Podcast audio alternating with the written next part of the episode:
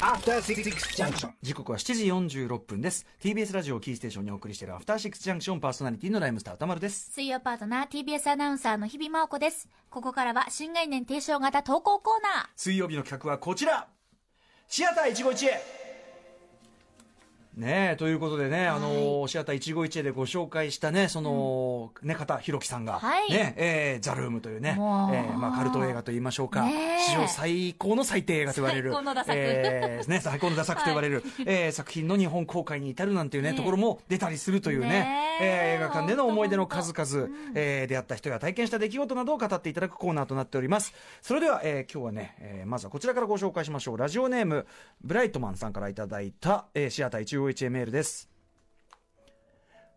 2月29日で閉館したまさにその日に大阪布施ラインシネマに行った時の話です、この布施ラインシネマは運営する、えー岡島工業の映画事業の開業から87年。ラインシネマとしては約23年という歴史に幕を下ろす地域に根付いた映画館です、えー僕自身僕自体はここに通い詰めたというほどは来ていないのですが一つの映画館がなくなる瞬間というのは体験したことがなかったので当日放映している映画を、えー上映している映画を3つ見てきました、最初に見たララランドには、えー自分の用意の遅さから、えーちょ遅刻してしまいましたが一番後ろの通路で立ち見でみました、えー若者が夢を抱きながらも現実と葛藤する日々。ララランド終演後は自然と拍手がちらほら。次はニューシネマパラダイス。これはブライトマンさん初めて見た、えーこのタイミングで見てよかったなとか映画館が閉じるタイミングのねニューシネマパラダイスをね、えーよかったなとか思いながら最後映画館が取り壊されるシーンでな何か今の状況と重なるものが今現役を退こうとしている映画館でこの内容はずるい。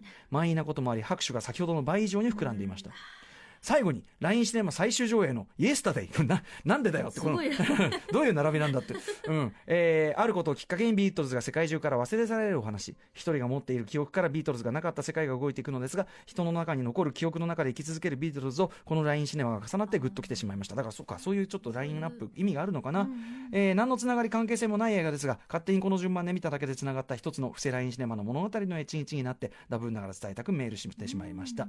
上映後映写室見学という貴重なこともさせてもらってありがとうございますの気持ちが溢れてしまいました。いやー寂しいですが映画館っていいもんですね。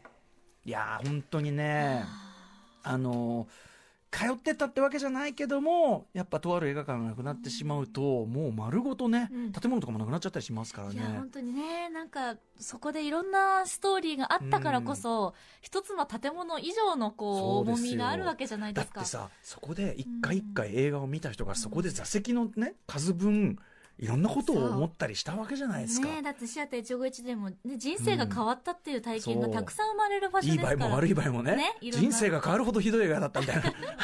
忘れられないほど辛かった忘れられないほど辛 かったってこういうことももあったりしますけどもうん。え日比さんってそういうなんかこう映画館ここ地元なりなんだりがなくなっちゃったみたいなのってありますか？今まで。ああ、なくなっちゃったっていうのはないですけど、でもあの、なんでしょうね、うん。こう、入り口の様変わりしただけでも寂しくなりませんかね。あまあね。なんかうん。チケットの売り方が変わっただけでも。そうだねシステムとかね。そう、なんか手売りでね、ね窓口でこう、丸いこう、ポツポツを通して、はいはい。ちっちゃい窓からね。買ってたのにうんうんうん、ピピピってできるようになって、ね。もちろん便利でありがたいんですよ、うんうんうんうん。早いし。うんだけどやっぱりなんかこう、それだけでもちょっと場所がちょっと変わった気持ちがして。システムから変わってるからね、うん。そもそもね、だから全然その違うものになっちゃったなって、例えば昔から映画館行ってるような方とか思う人もね、あともう最近で言えば東京だったら有楽町し、座らずなくなったわけだから、もうついこの間までね、そう。だって僕はその愛がなんだ見に行って満杯だったわけですからね。ねえ生きてたのになーってそう、生きてた、本当にに生きてたのにな、だよね。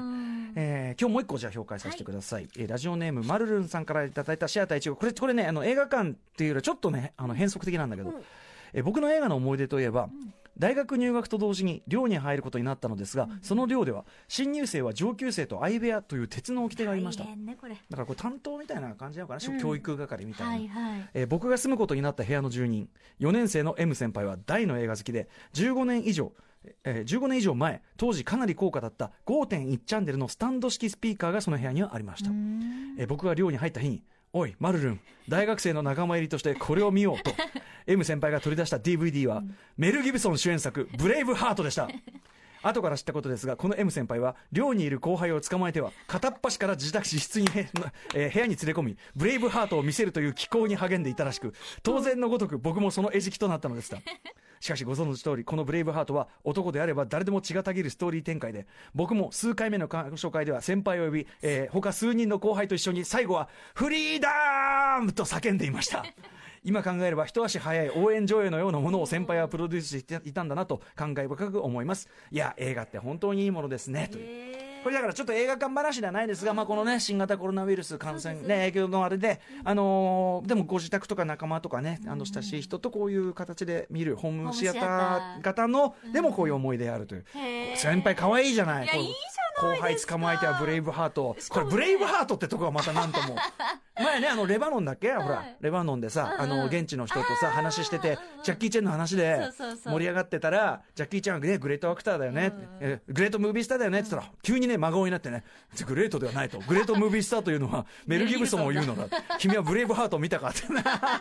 怒られるっていう。全世界全世界的にこの暑苦しい男たちに大好評ブレイブハート。いいでうん。すしかもこのマルルンさん僕も数回目の鑑賞会って書いてあるから、もう完全にドハマりして何回もご覧になってたんでしょうね。あとさこのさやっぱ学生寮？うんいいてななそういうの憧れちゃうけどな。どうだろう？まあ面倒くさい実こともあんだろうけど中にいねたら大変なんでしょうけど、いろいろとね。ねね日比さんなんかこうやっぱね、寮長として寮長。としてビシビシ取り締まる。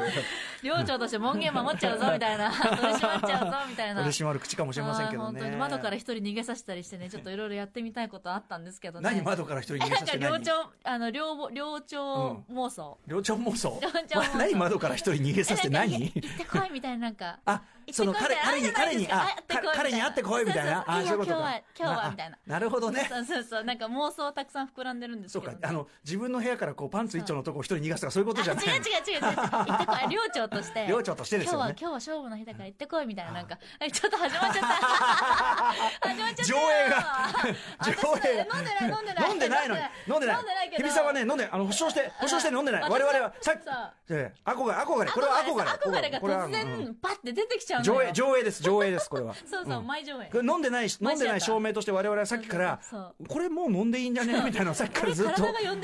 誰に誰に誰に誰に伝えるでもなくこれもう飲んでいいよね？みたいなこと。をそうそう。8時8時じゃねっつって8時じゃね飲んでいいんじゃね好きあらばねすぐ体が欲するからもういやーでもなんかねマルフンさん素敵でしたねこれもいいなねははい先輩どうしてんのかなえーね、うんあ本当ですねさあそんな感じですかねはいまだまだ募集しておりますお待ちしています、うん投稿コーナー宛先歌丸アットマーク TBS.CO.JP までです。メールが採用された方には番組ステッカー差し上げます。僕もでも大学の時に溜まってた早稲田の中のそのたまり部屋たまり部屋があって、でそこにあのもうボロッボロの VHS ビデオとボロッボロのテレビがあって、それつないでで早稲田にすごい品揃えがいいね、うんうんそのビデオ屋さんがあったから後輩と2人で、はい。まあ授業やってんだけどね。後輩と2人でそこ行って でお前1本俺1本でチョイスなっつって、ででお前何選んでんの？みたいな。ばっかりじゃない？ででこう2本目俺やって、お前これだろお前。みたいな。だろうと談義。お前何さっきみたいなお前。みたいな。談義。そうそうそれも楽しかったですよね。いいははい。い。ということで、えーぜひですね、まあ、いずれはこれ単行本にしたいコーナーでございますので、はい。ぜひぜひ送ってください。シアター一期一会でございました。はい。After Six Junction.